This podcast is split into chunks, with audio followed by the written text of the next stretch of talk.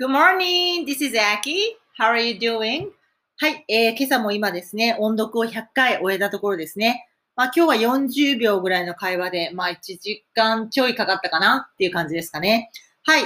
えっ、ー、と、今日は結構朝眠くてですね、あの、結構ほんとシャドウイングの3分の2はちょっともう、あの、全く意識せず無意識でやってた感じです。はい。なんかあの、あまり文章の構造とか噛み締めずやっちゃいました。まあ、そういう日もあるって感じです。あの、こういう音読はですね、あの、あんま完璧を求めなくて大丈夫です。うん。あの、今日は本当にね、全然なんか文の構図も噛み締めず、なんかこう、ただ口をついて言っていたって感じなんですけど、ただ最初にね、ちゃんとまた意味は取っているので、あの、最後、後半はですね、あの、イメージは入ってきましたけれども、あの、3分の2ぐらいは本当口動かしてるだけって感じでしたね。でもだんだんそのうちに起きてきて、あーって感じで意味が入ってくるっていう感じですね。はい。まあ100回もやるとそのうち入ってくるんですよね。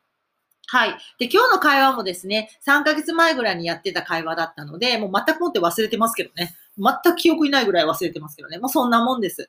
で、ただ日本語読んだ時になんか、うっすらやったかなって感じだったんですよね。はい。で、最初に自力英語からやったんですね。もう復習の時は、まず自力英語からやるのがおすすめです。毎回毎回音読からやってるとですね、まず自分の力でアウトプットするっていう力がちょっとつかないので、えー、1回目はですね、あの、先に日本語を読んで、いきなり音読でいいんです。あの、読んで意味を捉えてから音読ですね。repeating, overlapping, shadowing ってやっていくんですが、まあ、2、3ヶ月経って忘れた頃にですね、また、日本語から今度はやってみるんですよ。自分の力でどれだけ英語にできるのかっていうのをまず確かめてからですね、あの、音読を開始すると良いですね。やっぱりそこでこう自分のこう強化ポイント、穴が分かって、それで音読するので、さらにそこにスポットが当たって入りやすくなるんですよね。はい。で、今日ですね、なんか結構いろいろ発見があって、今日ですね、えっ、ー、と、なんか私がやったその会話の中に、昨年そちらの造園会社にうちの庭の手入れをしていただき、作業員の方々は大変素晴らしい仕事をしてくださいました、みたいな文章があったんですよね。造園会社って何て言うんだろうみたいな、やっぱね、なんか日頃使わないからわかんないですよね。それと、ランドスケーピングカンパニー。あ、なるほど。ランドスケーピング確かに。ね、こう景色。ね。あ、ランドスケーピングカンパニーって言うんだ。っていうかですね。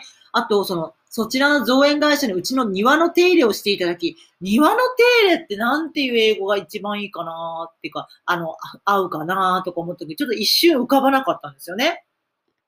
まあでもこれ結局 take care of でよくて、まあ世話をするってことですよね。で、こういうふうにですね、日本語と英語って直訳じゃないわけですよ。だから結局、自然な日本語ですよね。いわゆる私たちが使う自然な日本語から、一回英語にしてみるっていうのがすごい大事なんですよね。最初は浮かばないと思いますけど、まずは自分で日本語から、英語だったらこれどう言うかなっていうふうにかんやってみる。一応自分から出してみることで、ああ、なんだ、take care of でいいんだ、みたいなのがわかるわけですよね。はっきり言って take care of 何々って何々を世話するとかケアするって知ってるわけですよね、表現としては。なんだけど、で、これ自然な日本語から英語にするっていうのがポイントで、この日本語がですね、例えばそちらの造園会社に、うちの、えー、庭の世話をしていただきだったら、take care of って出てくるんですよ。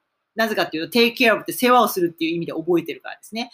だけど、実際日本語って世話をするとか言わないじゃないですか。その庭の、庭の世話をするは言わないでしょ？ね。人にしか使わないから世話をするって。だから、その、単語とか熟語とかってですね、あの、例文の中で覚えるときに、あの、結構ですね、その英語の訳に当てはめて覚えてる可能性が結構高いんですよね。だから、あの、自然な日本語、自分たちが日頃使うような自然な日本語から、これを言うときに英語でどれを使おうっていう感覚にならないと、結局ですね、あの、いわゆるその覚えた時のジャストミートのちょっと変な日本語ですよね、要は。それでしか英語が浮かばなくなってしまうんですね。だから必ずですね、やっぱり自力英語自分で自然な日本語から英語にするっていう、このチェックが絶対にいるんですよね。はい。だから、ここで私は、あ、なんだ、定期キャブ全然知ってるし、全然定期キャブでいいじゃんって見たら分かったんだけど、なんか一瞬日本語から英語にするときなんか浮かばなかったんですよね。だか別のね、えっ、ー、と、何でしたかな私、マネージとかにしたかなうん、あの、管理するみたいなのにしたんですけど、別にそれでもいいんですけどね。うん、いいんですけど、あ、なんだ、テイクケアブでいいんだ、みたいな感じになるわけですよね。で、これが結構ポイントで、結構あの、割と世に出てる教材とかも、あの、日本語訳が変なのが多かったりするんですよね。わざとこう、英語らしい日本語にしてる。うん。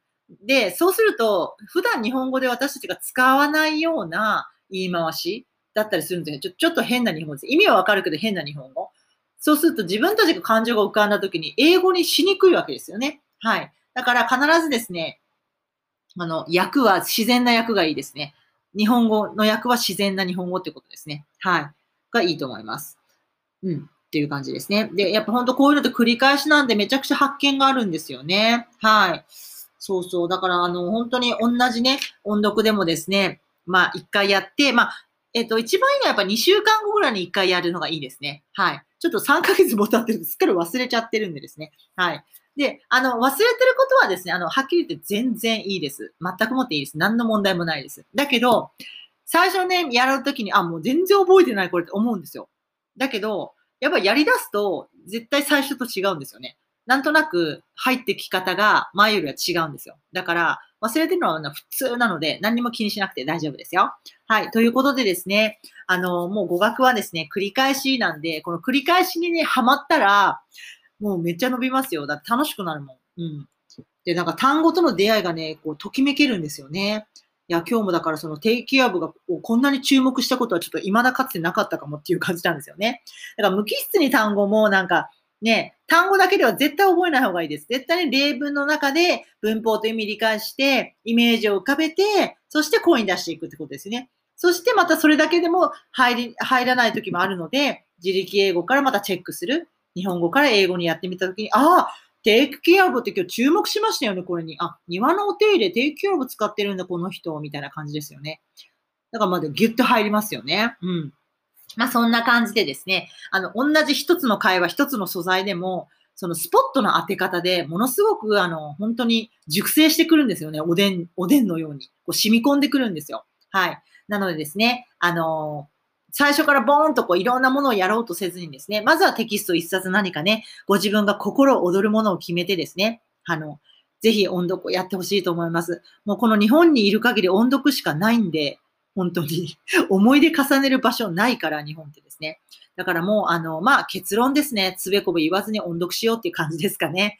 はい。ということで、本日も楽しくやっていきましょう。So, see you next time. Have a nice day. Bye.